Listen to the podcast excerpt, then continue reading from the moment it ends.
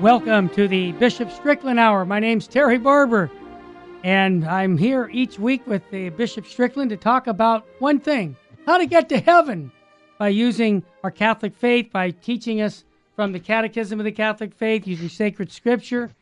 And we do this each week, so I want to remind you you can listen to any of the shows by going to virginmostpowerfulradio.org on podcast. Bishop Strickland, thanks for adjusting to my time. I'm glad that you're here, and uh, I just want to thank you for sharing the gospel with us so personally here. So, um, my my first question to you, Bishop Strickland, is really about your tweets. For those who are brand new, because we get hundreds of people on YouTube every week who are coming on to Virgin Most Powerful. I take these tweets that Bishop Strickland sends out each week, and then I highlight them and I say, "Hey, I want to ask you what goes on. What what what goes here?" Well, Bishop Strickland, um, I was actually pleasantly surprised. I'll say pleasantly. And I say this because the Bible teaches that if your brother is doing something wrong, that you should you correct him, you know? And I if I'm saying something incorrect on this radio show, I've always said this to you. I said, Bishop Strickland, correct me. I, I don't want to give any information that's not in line with the Catholic Church. And I would appreciate that because then I really know you're my friend because I don't think you're my friend unless you love me by eh, by willing the good for me, and I thank you for that. So what you ended up tweeting this week was to Bishop Bode, who's a German bishop. I read about him on the internet. Internet. You said, "I respectfully call you as one bishop to another to return to the truth of the deposit of faith for your salvation, for the good of the church." Your statement that Christ became a human being but not a man, you were gentle with him. You said is ridiculous and heretical. Whoa, the H word. You said, I cannot stand by in silence. Uh, Bishop Strickland, I have not heard from you. Did, I mean, I've not seen anything like this. What brought you to say to do this? well, that actually was a, a retweet from a while back, but oh. the the statement that I was reacting to was that exactly that that Christ was a human being but not a man. Mm. Um, and that I mean it doesn't even make sense. No. But he he was either male or female yeah. if he was a human being. Sure. And there are only two choices, and he was clearly a man. Um, that is a blessing to every man and woman on the planet the Blessed Virgin Mary chosen to be the model woman, the, the sinless human being, to be the vessel of the Son of God, the God man, fully God, fully man, um, Jesus Christ. And we just have to rejoice in that and be very clear about it. And that's why, I mean, this bishop's, I believe, in Germany. Yes. But um, to make a statement like that, we have enough confusion and we just have to be very clear about he, who Jesus Christ is a man that walked this earth, truly a man and truly God, a great mystery that none of us can ever claim to fully understand, but God has revealed to us what we need to understand. And we need to rejoice in that. We need to be strong in the wonder that Jesus Christ truly was conceived in the womb of the Blessed Virgin Mary, like all of us were conceived in the womb of our mothers. And he lived to be, according to tradition and the best we can understand, he lived to be 33 years old and then died on a cross. Then, of course, we know and believe that he rose from the dead but he was a real human being, a male human being, a man. And it to really have to clarify that is something that probably not that many years ago we'd be saying, What? Why are you having to clarify that Jesus of Nazareth, even those who don't believe he's the divine Son of God, mm-hmm believe and accept that he was a man who lived in the first century and worked around Nazareth, around Jerusalem, around that part of the world. The historical record is there. He's he was a man. I mean, it it really gets a little ridiculous, but we deal a lot of the ridiculous in the world today. You know, Bishop Strickland, it reminds me I had to correct a priest, and I tried to do it gently by saying that Jesus, he said, Jesus is in the bread and the wine. And we sing songs in Catholic churches that say that, and it's wrong. We don't believe Jesus is in the bread and the wine. That bread and wine cease to exist under the appearance of bread and wine. It's Jesus Christ. And my point is, it might sound like I'm making a, oh, I don't know, a, a, a big deal over, you know, a few words. But it seems to me, Bishop Strickland, I, I think Bishop Robert Barron said it's a sign of a corrupt church when we're not precise about what we believe. And it seems like right now, in my lifetime, and I'm saying, you know, 40 years, I've seen a lot of loose language that can be misinterpreted. And it seems that we need to get back to being more precise. Um, that's just my take. Would you agree with that? I do. And we have great precision in Catholic theology. Yeah we need to, to pay attention to that, especially when it talks about something as significant and mysterious as the Eucharist. Yeah. All the precision doesn't take away the mystery that is there, right. but we do have to be very clear that the Eucharist becomes Jesus Christ, body and blood, soul and divinity. Mm. That is the perennial teaching of the church. Um, and we we do need to be very clear about that. Yeah. I love that you you brought this up, Terry, because in my own prayer and reflection, mm-hmm. I've really been reflecting a lot on what we say in the profession of faith. We believe in God, creator of all things visible and invisible. And when you talk about the Eucharist, the visible reality is a piece of bread. It looks like a piece of bread. Right. The invisible reality is that it has been transubstantiated yep. into the body and blood, soul, and divinity of Jesus Christ. And in many ways, the crisis of faith we see in the world is many who claim to be believers, and certainly many who or celebrate their lack of faith, their lack of belief in God or any kind of religious reality.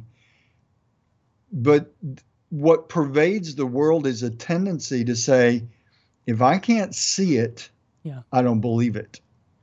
And we profess in our creed, we believe in a God who's created a, a whole universe of things that are invisible that we can't see, we can't perceive, we can't hear.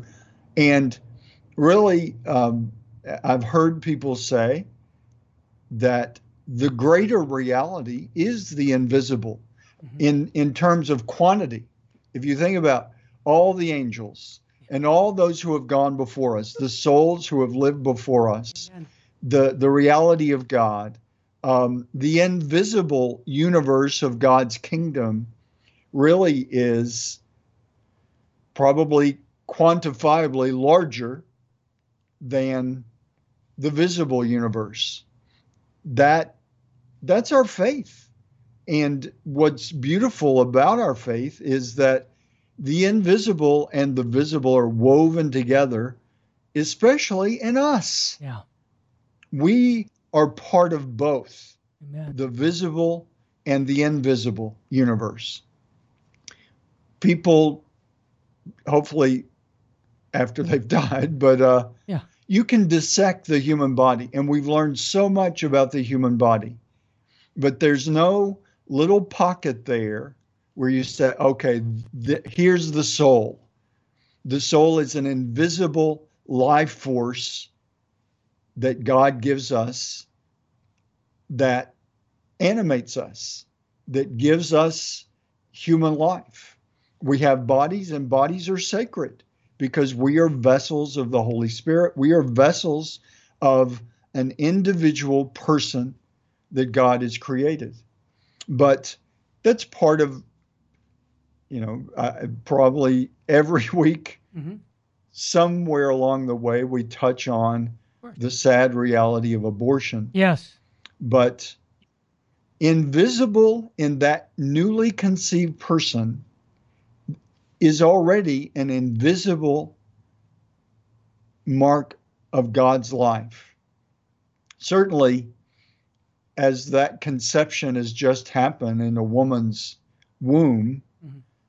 the the the reality of that soul is hard to detect because it's it's hard to detect even the physical visible reality of the newly conceived person but from that moment the visible and the invisible is present that's why abortion is such a tragedy because we're eliminating new people Yep. new persons Mhm. that god has said let life be here and we're saying no thanks god not in this case and sadly, um, I just wrote something on my website recently. Can I interrupt you though, Bishop? Because I want Sure. to hear what you have. We've got 20 seconds for the break. You're going to share with us something on your website that you just wrote. So when you come back, folks, from the break, that's what we'll have Bishop Strickland share. You're listening to the Bishop Strickland Hour on Virgin Most Powerful Radio. I'm Terry Barber, and I'm too blessed to be stressed. We'll be back with more to inspire you to fall deeper in love with Jesus Christ and His church.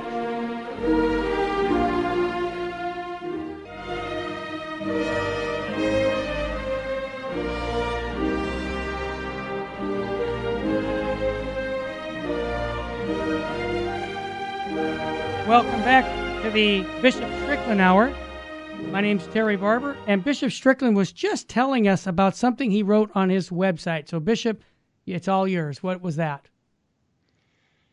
Well, I suggested considering at least a change of how we use our language hmm because we believe that abortion is murder. Right? And certainly, I think everyone agrees that murder is wrong. So, what I did was suggest that we talk about any taking of an innocent life to say that that life has been aborted. And I go through a, a list of certainly an unborn child whose life is taken, their life is aborted Right. a five year old who maybe gets shot in a drive by shooting, that life is aborted. Maybe it's a teenager who gets kidnapped Mhm. for human trafficking and then they're abused and ultimately die as a teenager. Their life is aborted. Maybe it's the 20 something that gets caught up in the, the drug culture and ultimately either takes their own life or dies because of the drugs, an overdose. Their life is aborted. Maybe it's the handicapped person that is really debilitated and someone decides, oh, they don't need this treatment or they their life doesn't have the quality that it needs to continue. So they are aborted. Yeah. The elderly person Yeah. that is at the end of their life, but not dead yet, but they're helped along because the quality of the judgment is their the quality of their life is not worth living. Uh, their life is aborted. So to really use that language, maybe it helps people understand the aborting of a human life at whatever stage is is wrong. And I truly believe that if we don't value the life of the unborn, then all those other aborted lives diminish in value as well. Great. Bishop Strickland, I just got an article. Uh, it's not something I normally read, uh, but it's um, it's from a Jesuit publication. So I have, you know, I mean, I like I have a lot of good friends that are Jesuits. So this is a, it says your bishop said it's time to come back to church, and the question is, is it a sin if you don't go? And so basically, the article is giving responses from bishops around the country uh, saying you know different things about why is it important to come back to church. I'd like to know your thoughts on the last year of you know closing churches because we we still have uh, well uh, many of the churches are closed here in Los Angeles. Uh, if the pastor decides it's not safe to have mass inside, they're still doing some outside masses, and some of them won't even do that. They'll do drive-by masses where you pull your car into the parking lot, and then somebody comes out and gives you Holy Communion. But what are your thoughts about this? Well, Terry, there's some basic principles that I think we all need to be reminded of. Mm-hmm. It's a commandment of God mm-hmm. that we must worship Him. And that worship for us as Catholics, the primary worship, our greatest prayer, is the Eucharist. Because, as we were saying earlier, Jesus Christ, body and blood, soul and divinity, actually is there in the form of bread and wine after the consecration. Amen. So that is essential. Yeah. that is essential to us as Catholics. Right. Certainly, there are people that have not been able to go to Mass for far too long. Mm-hmm. And there are various reasons for that, sometimes because the church is shut down or because they are very fragile in health and they really aren't going anywhere. I know people that virtually haven't left their home yeah. except possibly to go visit the doctor because they have to. Mm-hmm. Those people, that's the reason as a bishop, I've continued the dispensation from the obligation to attend Mass. Mm-hmm because in my experience, those people who really shouldn't because of the frailty of their health, of course, they're the ones most likely. If we did, if I chose to, and some bishops have, every bishop has to make those decisions himself. Sure. But I've chosen not to reimpose the obligation mm-hmm. because I don't want exactly those most vulnerable people right in my experience, they're the ones that would likely say, Well, I've got to get myself to Mass. Right. Even though it may not medically be the right thing to do. I get it. But there, there are many things that I think we need to talk about in this issue, uh, Terry, that we have an obligation to worship God. Amen.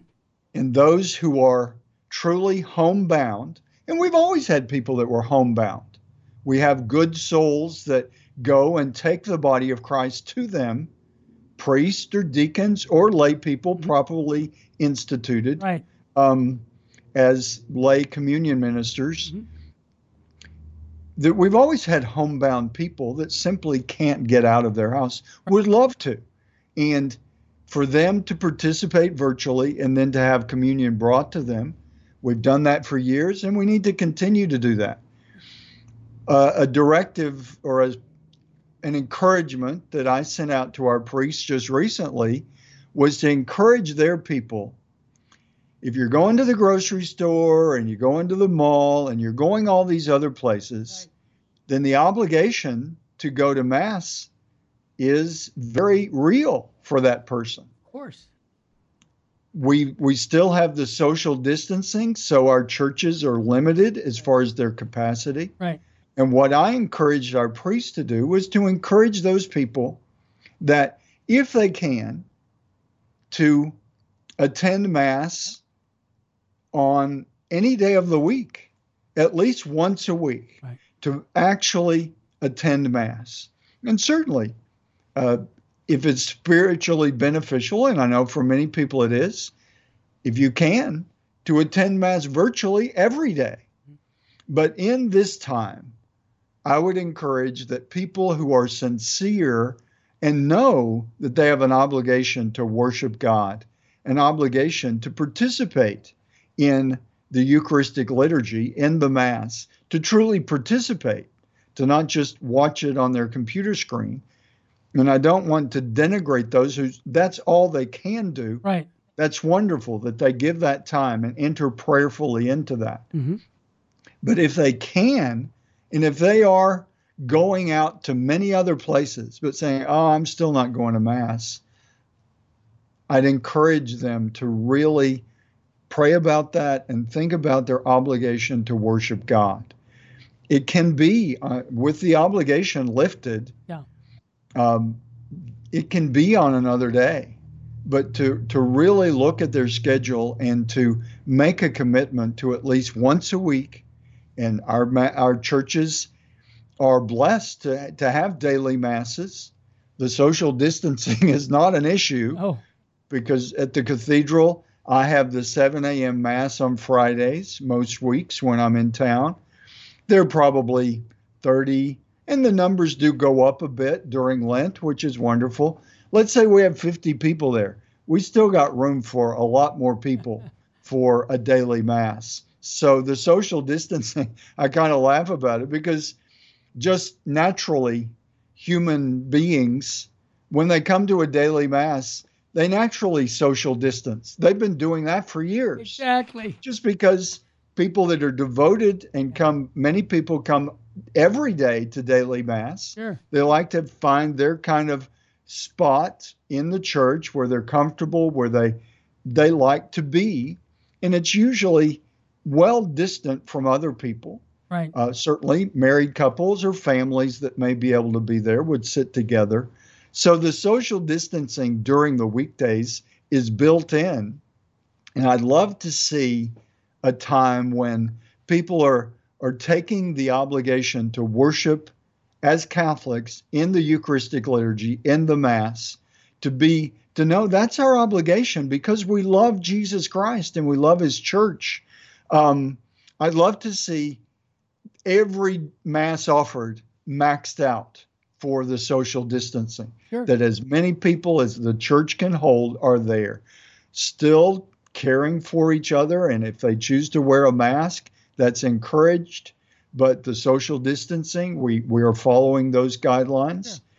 But we would have a whole lot more people going to Mass in a given week if every Mass celebrated was at maximum capacity. Yeah. And that way, for people that can only go on Sunday, um, it allows them to go.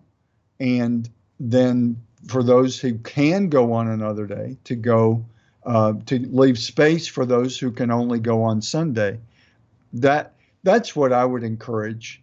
But I think we need to remember the obligation, and hopefully it's beyond obligation. It's a hunger. It's a yearning. I know many people when all churches were closed for about six weeks, at least in this diocese, back in April, May, sadly around Easter and uh, Palm Sunday, the churches were closed.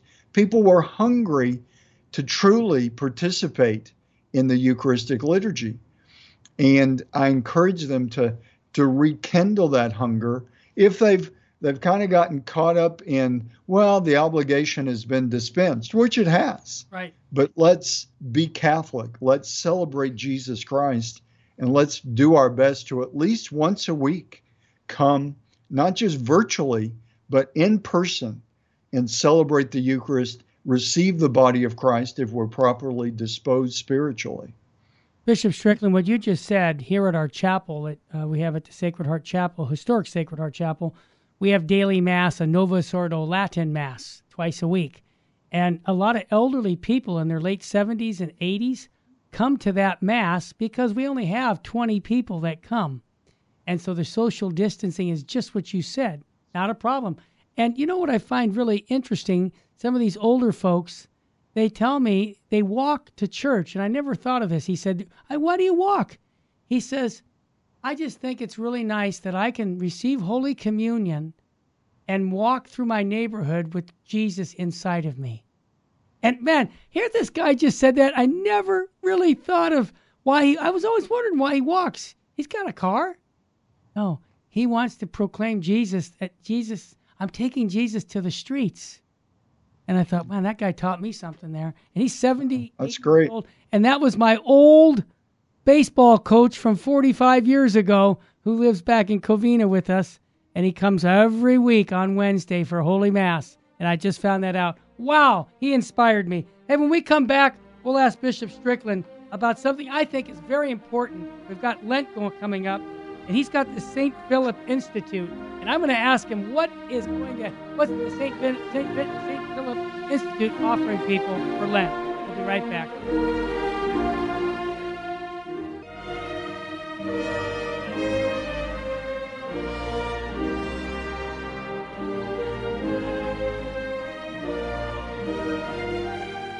Welcome back to the uh, Bishop Strickland Hour. I made a teaser about the St. Philip Institute. This is an institute that I want all of our listeners to go to, especially during the Lenten season. Bishop Strickland, what can our listeners find at your institute for Lent? Well, especially for Lent, beginning Ash Wednesday, our institute staff, stphilipinstitute.org, with Philip with one L, um, they've put together a daily scripture journey through the 47 days of Lent beginning Ash Wednesday to just help people put into context what the the message of salvation is coming beginning with the book of Genesis and all the way through to the Gospels. Um, clearly, just a brief visit for key moments along the the journey of God's saving plan for us as recorded in sacred scripture. But I believe it'll be a great assistance to people in a great spiritual way to journey uh, for the Lenten season. It, it, will be available in, in English and in Spanish, awesome. which is very important for much of the country and certainly for our diocese.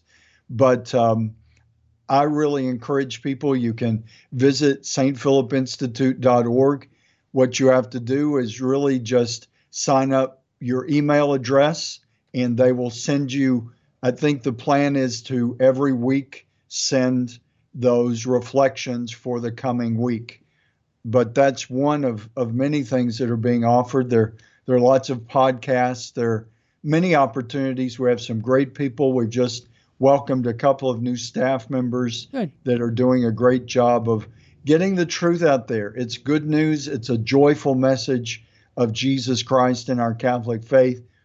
And people throughout the country, really throughout the world, yeah. need the good news of the gospel like never before and need the joy that a relationship with Jesus Christ, with the Blessed Virgin Mary, with the saints and the whole communion that is the Catholic Church, the joy that comes from having a vibrant relationship with Jesus Christ through his church is what the St. Philip Institute is all about. Well, talk about something positive that you tweeted, Bishop Strickland, also the Institute, but I love this prayer. It's called a special needs prayer. I read it to my wife and I thought, wow, honey, listen to this. And I'll read it to our listeners and then you give a comment about why you did this. Loving God, our Creator, help us to be the voice of those who cannot speak the ears of those who cannot hear, and the eyes of those who cannot see. Help us to recognize the wholeness rather than the brokenness of those with special needs. We acknowledge the dignity and sanctity of each life. Please take away our indifference and give us new hearts. Teach us, O God, who are made in your image, to act and to love in your image. Amen. Well, that's a powerful prayer, Bishop Strickland. Where's, where'd you get that from? I mean, I, have never read that before. It's actually something some a friend of mine sent to me, and I said, "That's worth yeah. sharing more broadly." And that's what I try to use tweets for, to just get good news out there, and especially we were talking earlier about that the tendency the phrase that I really don't like, but quality of life. Yeah. God, I think we need to remember if we have the breath of life, God is saying there's quality there. It takes many different forms. And I'm sure we've both seen what the world describes as special needs. They're special people very often with special gifts that may be part of that invisible realm that we were talking about. Mm-hmm.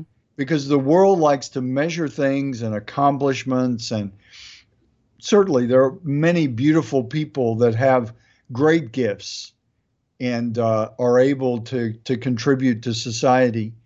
But when we look at those who have special needs that maybe they can't see, or maybe they can't speak well, or maybe they're unable to some part of their body doesn't function properly and maybe they can't walk or maybe they have no hands but there's a beauty there. And sometimes that invisible presence is is what shines forth especially in the special needs. One of the things um, I, am sure we're both aware of is the down syndrome oh, yeah. children and adults. Thankfully many of them are living into adulthood now. Yes. They bring blessings and gifts to their families and to their communities that are invisible in many ways, intangible. They may not be able to do some of the things that their siblings can do or other members of the community that are the same age, but they bring uh, a, a beauty of life that it it's humbling to all of us yeah. to remember and they they can say things or do things that really cause you to stop and realize how beautiful life is, how precious life is. And we need to be very careful about measuring it in terms of what's marketable, what's the sort of ideal image, all of those things that creep into even the Christian mind and the Catholic mind. We need to be very careful because it's a very different way that God sees the beauty of the human person. And many times, those with special needs have a beauty that shines forth in wonderful ways if we just open our eyes to it. Well, Bishop Strickland, one of the families out in Tyler, Texas, called me, and they have a son who serves the altar for you at the cathedral who's a Down syndrome boy. I know who you're talking about. Well, you practice what you preach, and I think it's awesome. We actually have a friend, a family friend, had uh, their daughter has Down syndrome, and she's the most loving little girl. I mean, if I don't see her for six weeks, she acts like I hadn't seen her in a in a year or two, and she wants to hug me, and I I just love it. They're just they're the most loving kids I've I could I just say it. It's just so beautiful. Bishop Strickland, I'm going to ask you about a tweet that you did because I just came back from my physical for for my once a year annual physical, and this relates to your tweet. You didn't know it, did you? You said we must repeatedly and vigorously condemn those atrocities against the human race. To allow this to continue is a crime against humanity and blasphemous against Almighty God. Fetal tissue and vaccines, studies on orphans confirmed by the Stanley plot. And then you give a YouTube uh, channel where they could uh, see what you're talking about. Can you share a little bit with us? Because I have some comment also to make about that. Yeah, the video that uh, that tweet is referring to yeah. is just horrific. Yeah. It has a, an individual that is being asked about aborted children and the his attitude is as troubling as what he's saying because his attitude you would think he's talking about sacks of sugar yeah. or lumps of coal or bags of trash. Yeah. Um, it's just like, oh yeah, I think there were 73 or maybe it was 74. I mean, it's just very casual. Mm and talking about how body parts are used to, and what, with all the controversy about the vaccine, I pray that it really becomes an opportunity to open the door for awareness of good people. There are many good people, even those who don't have a formal relationship with God in a religion. Mm-hmm. There are many good hearted people that recognize these atrocities for what they are. Um, and we've got to let people know that the the research done using aborted children's bodies is just horrific. That there are many ways. Vaccines are just the tip of the iceberg.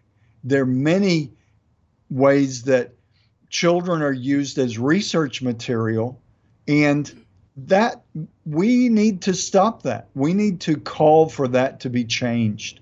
And I'm hopeful that with all the controversy about the vaccines, that that can be a door that opens to for awareness to people. It's happened with me. Yeah. I wasn't aware of a lot of this a Sure. couple of years ago. Sure. But once we become aware, we can't close our eyes to it anymore. And we need to advocate for change. I, And one thing that I, I think we need to, Mhm. in today's world with all the controversy and all the turmoil and the violence that too easily erupts, let's remember every person is precious in the eyes of God. Even that person, even the man on this video who is talking so casually about butchering children, he is precious amen. in the eyes of God. He is a son of God that is precious. We need especially to model that as Christians. We all fail, we're all sinners, but we need to pull back from any time that we get into su- such a, a strong message of the truth.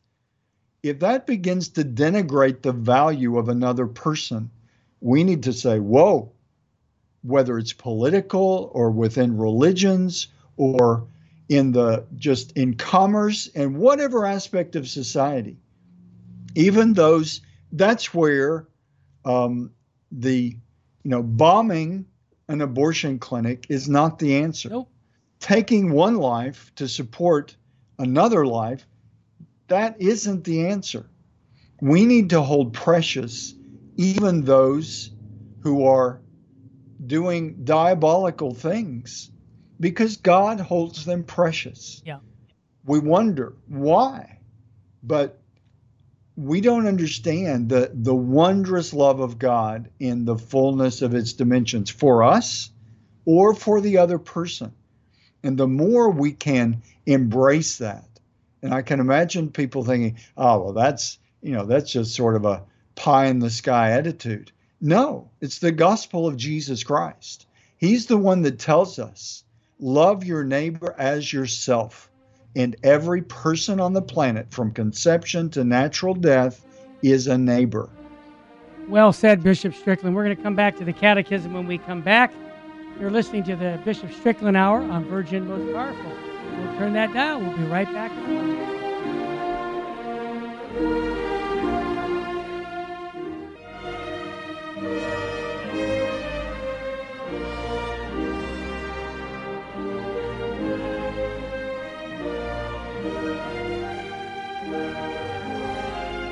Welcome back to the Bishop Strickland Hour. Now our segment goes into the Catechism of the Catholic Church. For those looking on YouTube, uh, I would encourage all of our listeners to get a copy of the Catechism. A couple people took me up on it. I'm going to say it again. If you need a catechism, uh, I'd be happy. If you can't afford one, uh, call us at 877 526 2151. I'll get you a little catechism. Because I'm going to tell you, Bishop Strickland, as a young person, I don't know about you, when you were young, I Hey, Okay, Hey. one time you were young. one time, I really, uh, as a young man, got into reading uh, my Baltimore Catechism, and it really gave me insights about the attributes of God and who God is and what I'm here for. And uh, as I got older, as a teenager, I, I I got the Life of Christ. I got other catechisms. It just I kind of graduated, but I, I always thought I I learned so much by going through a catechism, you know, systematically learning about my faith, and it really helped me as a young person. So I would encourage not just young people, everyone. The catechism is set up to introduce you to the person of Christ, and it's really set. Either, well, get into all the different segments of it, but the one that we're doing right now is at the beginning of the catechism and we're talking about apostolic tradition. And I guarantee you, Bishop Strickland, if you ask Catholics, what's apostolic tradition, they would really say, well, I'm not quite sure. So you look it up in the catechism. Anytime you can't, you don't know what someone says about your faith, look it up. Paragraph 75 says this Christ the Lord, in whom the entire revelation of the Most High God is summed up, commanded the apostles to preach the gospel, which has been promised beforehand by the prophets, and which he fulfilled in his own person and promulgated with his own lips. In preaching the gospel, they were to communicate the gift of God to all men. This gospel was to be the source of all saving truth. And I love this other part and moral discipline. That's the good news. So, uh, Bishop Strickland, what's your take on that paragraph 75? Well, as is so often the case with the Catechism, it just says so much mm-hmm. in just a few lines, yeah. referring to documents, to sacred scripture, um, and it it really does capture beginning to talk about what a, an apostolic tradition is. The apostles were sent out with the good news. And as we've talked about before, Jesus, in his first words, says, Repent and believe in the gospel, believe in the good news. So, really, especially what I find striking as we talk about apostolic tradition, mm-hmm. this is how the church began, how Christianity began, the apostles. We talk about um, in the profession of faith. The church is one, holy, Catholic, and apostolic. Mm-hmm. I think we need to all really embrace that, especially in this time. I've just recently read a book that talks about how for centuries we had what was called Christendom. Mm-hmm. And Pope Francis actually said to the Roman Curia, I believe it was, but there's a statement that he said that I think is correct that Christendom is gone. Amen. Christendom doesn't it's not how the world operates any longer.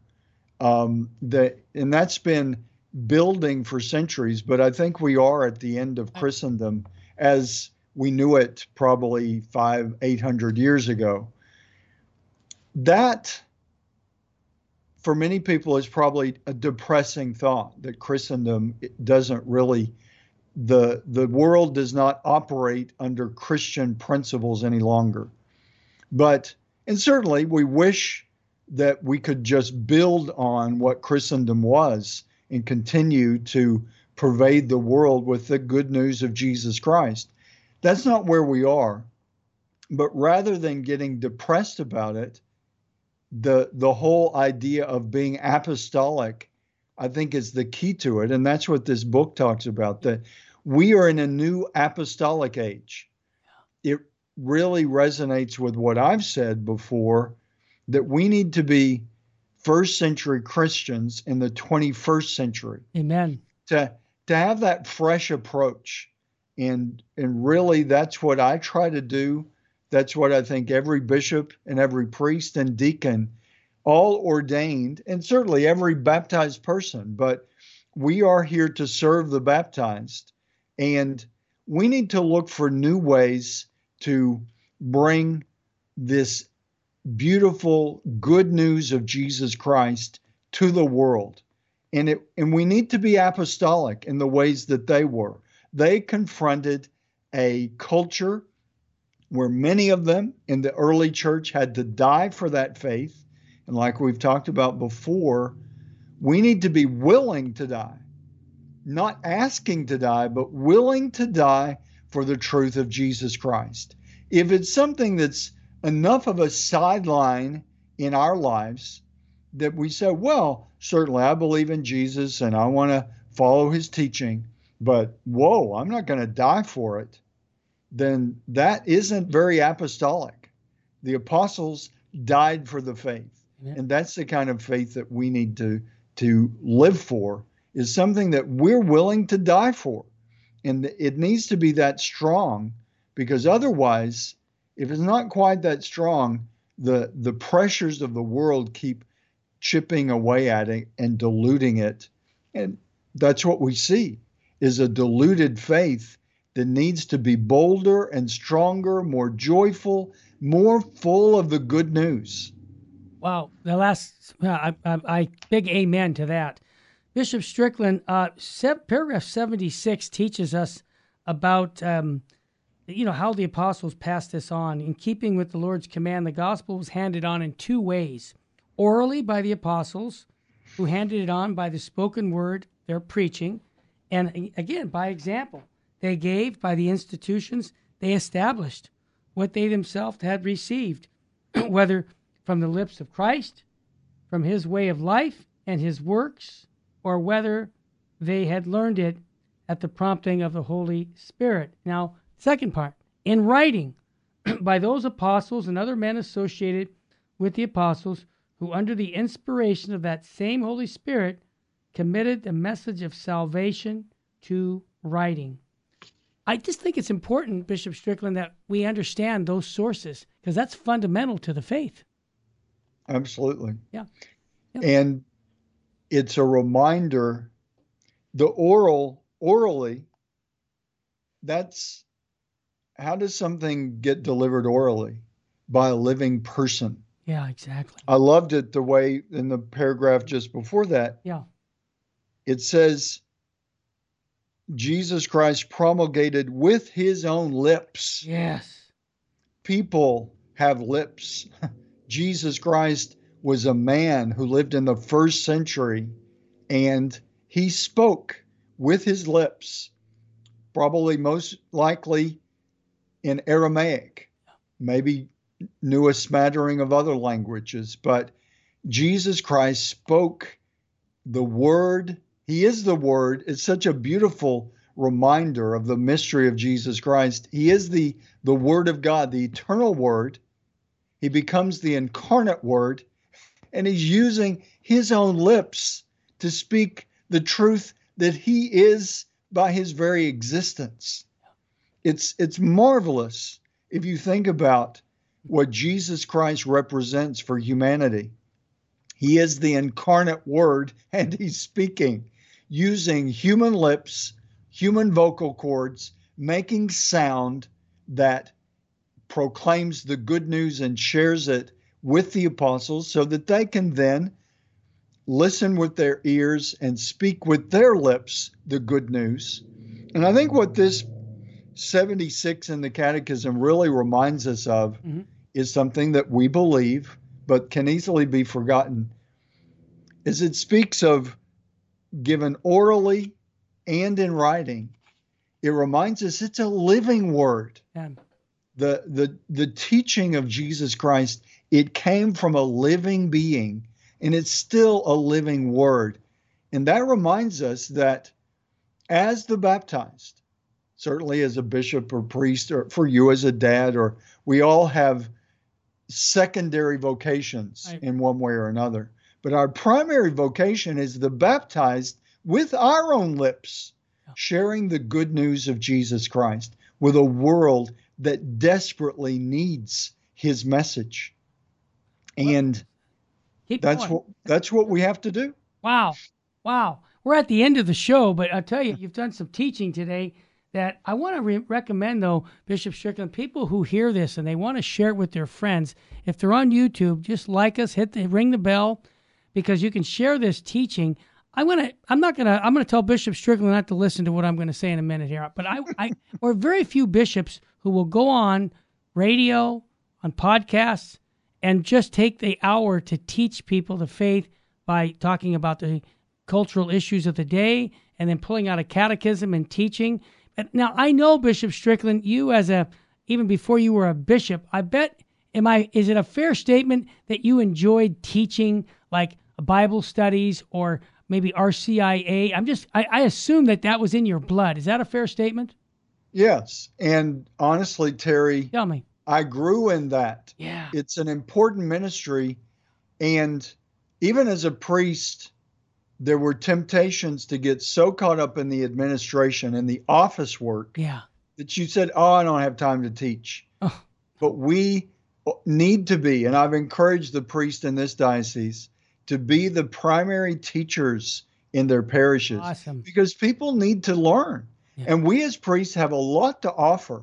Even the priest that says, Oh, I'm no great teacher, it doesn't have to be a, a necessarily a formal classroom but find ways to teach the good news of Jesus Christ to your people. That's what priests need to do. Bishops, priests, and deacons, that's a primary work that we're called to, to teach the truth. Oh, gosh. I'm excited. Thank you very much for saying that. How about an uh, how about a blessing uh, to our radio listeners because we have a minute left in the show. The Lord be with you. And with your spirit. Almighty God, we give you thanks for the gift of your Son who lived among us and spoke with a human voice the truth that he embodies, the incarnate truth of your love and grace. Bless us and guide us always in his light. May the Blessed Virgin Mary intercede for us. In the Father, and of the Son, and the Holy Spirit. Amen. Thank you so much, Bishop Strickland. And I want to thank all our listeners for helping us promote these shows through the internet, through your social media. And uh, I want to just thank all those who have been supporting Virgin Most Powerful Radio. May God richly bless you and your family. Until next time, we'll see you again on the Bishop Strickland Hour on Virgin Most Powerful Radio.